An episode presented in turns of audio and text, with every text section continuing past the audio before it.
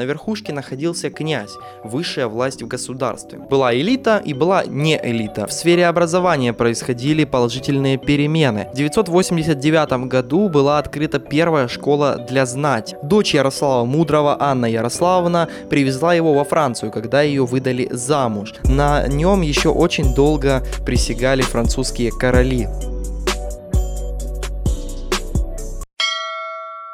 Сегодня говорим о политическом, социальном и культурном развитии Киевской Руси и Галицко-Волынского княжества. Начинаем с политической структуры. Киевская Русь – ранее феодальное государство с монархической формой правления. Для многих людей монархия – это что-то простое и понятное, однако для тех, кто не знает, монархия – это форма государственного управления, при которой власть принадлежит одному человеку и передается в наследство. Система управления в Киевской Руси была следующая. На верхушке находился князь, высшая власть в государстве. После него него шли Боярская Рада, совещательный орган при князе, который состоял из представителей дружины, то есть армии. После них шли наместники, представители княжеской власти в различных точках страны, Далее шла непосредственно дружина армия, вечная опора княжеской власти и вечи, народные сборы свободных граждан – при правлении Владимира Великого и Ярослава Мудрого роль Вечи ослабляется. Однако во время ослабления централизованной власти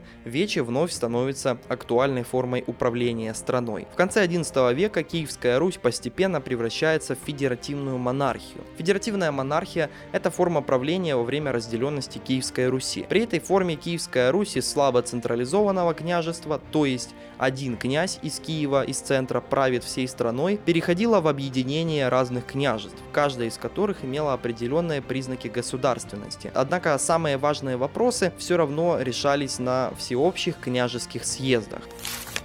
Так, социальная структура Киевской Руси, с одной стороны, достаточно сложна, с другой стороны, если посмотреть в сравнении с европейскими государствами, она была как у всех, то есть была элита и была не элита. В элиту входили великий князь киевский, удельные князья, бояре, дружинники и духовенство. Не элита состояла из лично свободных людей и лично зависимых. Лично свободные делились еще на четыре категории. Первые – мещане, жители городов. Вторые – смерды, свободные селяне. Третьи – наймыты, свободные люди, которые нанимались на определенную работу, то есть гастарбайтеры. Четвертое – изгои, люди, которые потеряли связь с окружающим миром, но при этом все еще защищались законом. Их нельзя было убивать и всякое прочее. Лично зависимое население делилось на временно зависимое и полностью зависимое, или же рабов. Временно зависимыми были закупы, селяне, которые брали взаймы или брали купу у феодала и должны были ее отработать. И рядовичи, селяне, которые заключали с феодалом определенный договор, так называемый ряд, на э, выполнение определенных работ. Это именно от слова ряд мы сейчас знаем так называемый заключить договор с подрядчиком. Зависимые и рабы были челядь, это люди, которые потеряли свое хозяйство и должны были работать на феодала, и холопы, рабы, которые находились в полной собственности феодала. Что характерно было для социального строя Киевской Руси? Все эти слои населения не были закрытыми, как в Индии, то есть что ты родился э, в одной касте и ты в другую никогда не перейдешь. Но даже тогда в древней Киевской Руси это все было не закрыто, то есть холоп мог спокойно стать смердом или даже купцом, а боярин, напротив, за нарушение закона мог спокойно оказаться на месте смерда. В экономике Киевской Руси преобладало натуральное хозяйство, то есть все необходимое для жизни выращивалось на своей территории для внутреннего употребления. Вследствие этого были достаточно низкие обороты торговли, однако они все-таки присутствовали. Основным занятием русичей, как и ранее, было земледелие. Развивалось также оседлое скотоводчество и существовало более 60 видов различных ремесел. На Руси оставались промыслы, такие как охота, рыбалка и прочее. Появлялись первые деньги, златники, серебряники и гривны. Появляются они примерно с 10 по 11 век. Гривна представляла собой небольшой слиток из серебра. Был даже некий процент экспорта. Экспортировали скотину, то есть животных для употребления, соль, различные ремесла, а также меха. Импортировали вино, ткани, пряности, предметы красоты и церковную утварь. По территории Киевской Руси проходил один из самых важных и крупных торговых путей, так называемый путь из Варях в Греки. От скандинавов через Балтийское море по Днепру в Черное море к грекам, они же византийцы. Также существовал так называемый Восточный торговый путь по реке Волга, известный также под названиями Соляной путь, Железный и, мне кажется, наиболее популярный известный Шелковый торговый путь.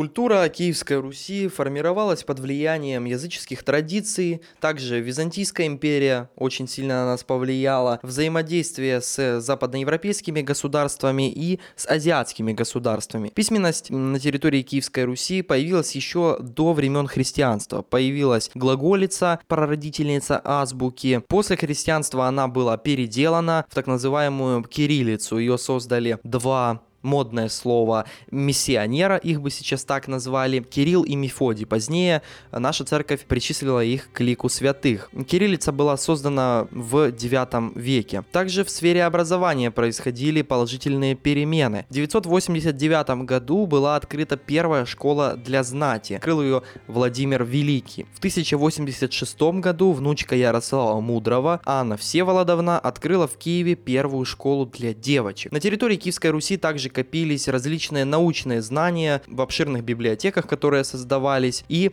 э, скрипториях. Это были мастерские по переписи различных известных книг. Писали в то время на пергаменте. Это была специально обработанная кожа, как правило, овечья. Иногда брали шкуру теленка. Знания в основном брали из различных произведений и европейских авторов. Вследствие этого появлялись и первые, можно сказать, ученые. Появился первый врач-профессионал на территории Киевской Руси. Это был чернец Киево-Печерского монастыря Агапит.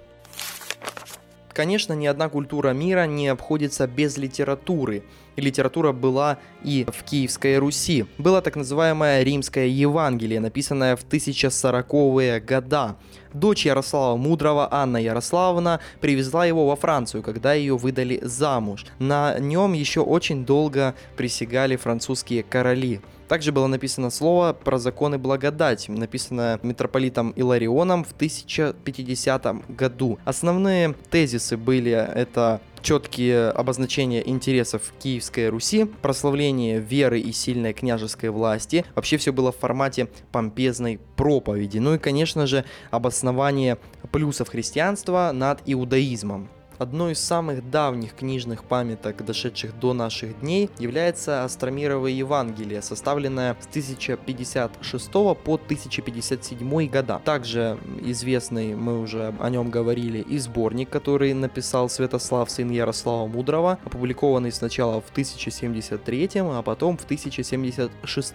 Носил и формат энциклопедического справочника, то есть это было дополнение к уже написанной сводке законов «Русская правда». Учение детям опубликованное в 1117 году. Писал его князь Владимир Мономах. В этом произведении он дал советы своим детям и потомкам по управлению государством, следуя христианским ценностям. Слово о полку Игореве, написанное в 1187 году. К сожалению, автор данного произведения до сих пор неизвестен, однако в нем рассказывается о трагическом походе Новгород-Сиверского князя Игоря на половцев, который состоялся двумя годами ранее, в в 1185 году и Киево-Печерский Патерик, написанный в 13 столетии. Это сборка рассказов о житии святых. Также к литературе стоит относить и летописи.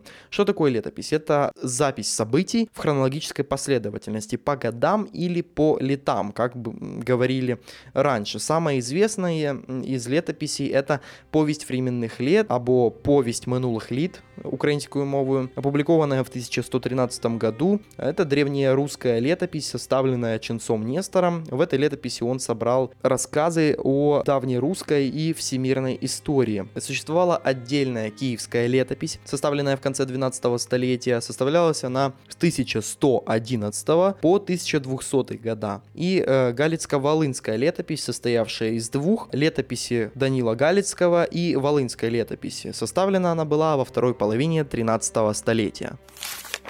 Итак, делаем последний, так сказать, марш-бросок без конкретного разделения, просто будем идти по пунктам, я буду комментировать. И устное народное творчество, как и везде существовало, у нас оно выражалось в различных пересказах, легендах, сказках, былинах. Была былина о богатырях Илье Муромце, Добрыне Никитиче, Алёше Поповиче, которые охраняли нашу родную землю. Также в устное творчество относятся различные ритуальные, обрядные песни из дохристианских времен, поговорки, также, да, и крылатое выражение. Музыка, музыкантами по-украински они назывались коромахи, по-русски вернее всего, но это не точно, скоморохи. Музыкальные инструменты были сопилки, бубны, гусли и гудки. Живопись. Живопись в то время, как портреты как таковых вообще не было. В основном это были иконы, то есть развивалась иконопись, но также присутствовали фрески. Эта картина написана красками на э, свежей, еще влажной штукатурке. Также мозаики делали, это когда стеклышками красивыми, там цветными выкладывали, потому что очень красиво смотрится. Книжная миниатюра рисовались от руки, ну иконопись, которую мы упоминали, но она была в византийском стиле. То есть, да, мы все взяли оттуда, был у нас византийский канон. Одним из самых знаменитых э, мастеров иконописи был Олимпий или Алипий, его по-разному называли, Печерский. И также развивалось искусство иконостаса. Это стена из икон в храме византийского обряда. То, к чему приходит развитие любой культуры, это выражение так сказать, в создании чего-то масштабного. Архитектура. Понастроили за период Киевской Руси очень много. Десятинная церковь, первая каменная, строилась с 988 по 996 года Владимиром Великим. Софийский собор построен в 1037 году Ярославом Мудрым. Успенский собор Киева-Печерского монастыря также построил Ярослав Мудрый в 1051. Спасо-Преображенский собор в Чернигове был построен в 11 веке, Михайловский Золотоверхий собор в Киеве в 12 веке, Михайловский собор в Переяславе в 11 веке. При правлении Владимира Мономаха был построен первый мост через реку Днепр в Киеве. За время существования Галицко-Волынского княжества построены Успенский собор во Владимире, Успенский собор в Галиче, храм святого Пантелеймона возле Галича, церковь Иоанна Златоуста в холме и белокаменная церковь Ротонда в Перемышле. А строительство во второй половине 13 столетия отмечено каменными оборонными башнями. Это было связано с постоянными нападениями татар, и это нормально. Например, такая башня а, есть в городе Холм. И последний пункт нашего сегодняшнего урока – это ювелирное дело, как делали украшения. Есть определенные тайны мастерства эмали и черни, которыми вскрывали различные украшения. Было два варианта украшений, так называемая зернь. Это украшение из э, большого количества приваренных золотых или серебряных шариков. И скани — это наваренные на какой-то предмет такие тоненькие скрученные проволочки, тоже делались из драгоценного металла.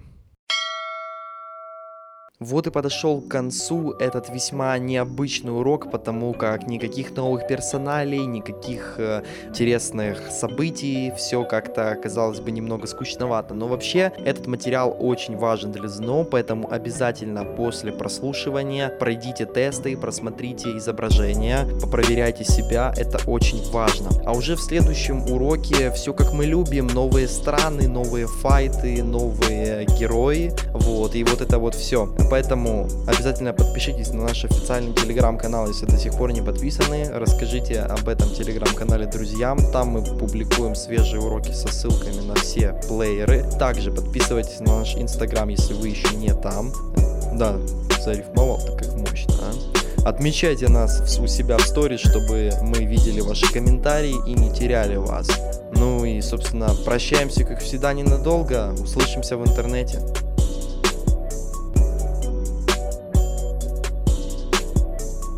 Производство Подгаецкий продакшн.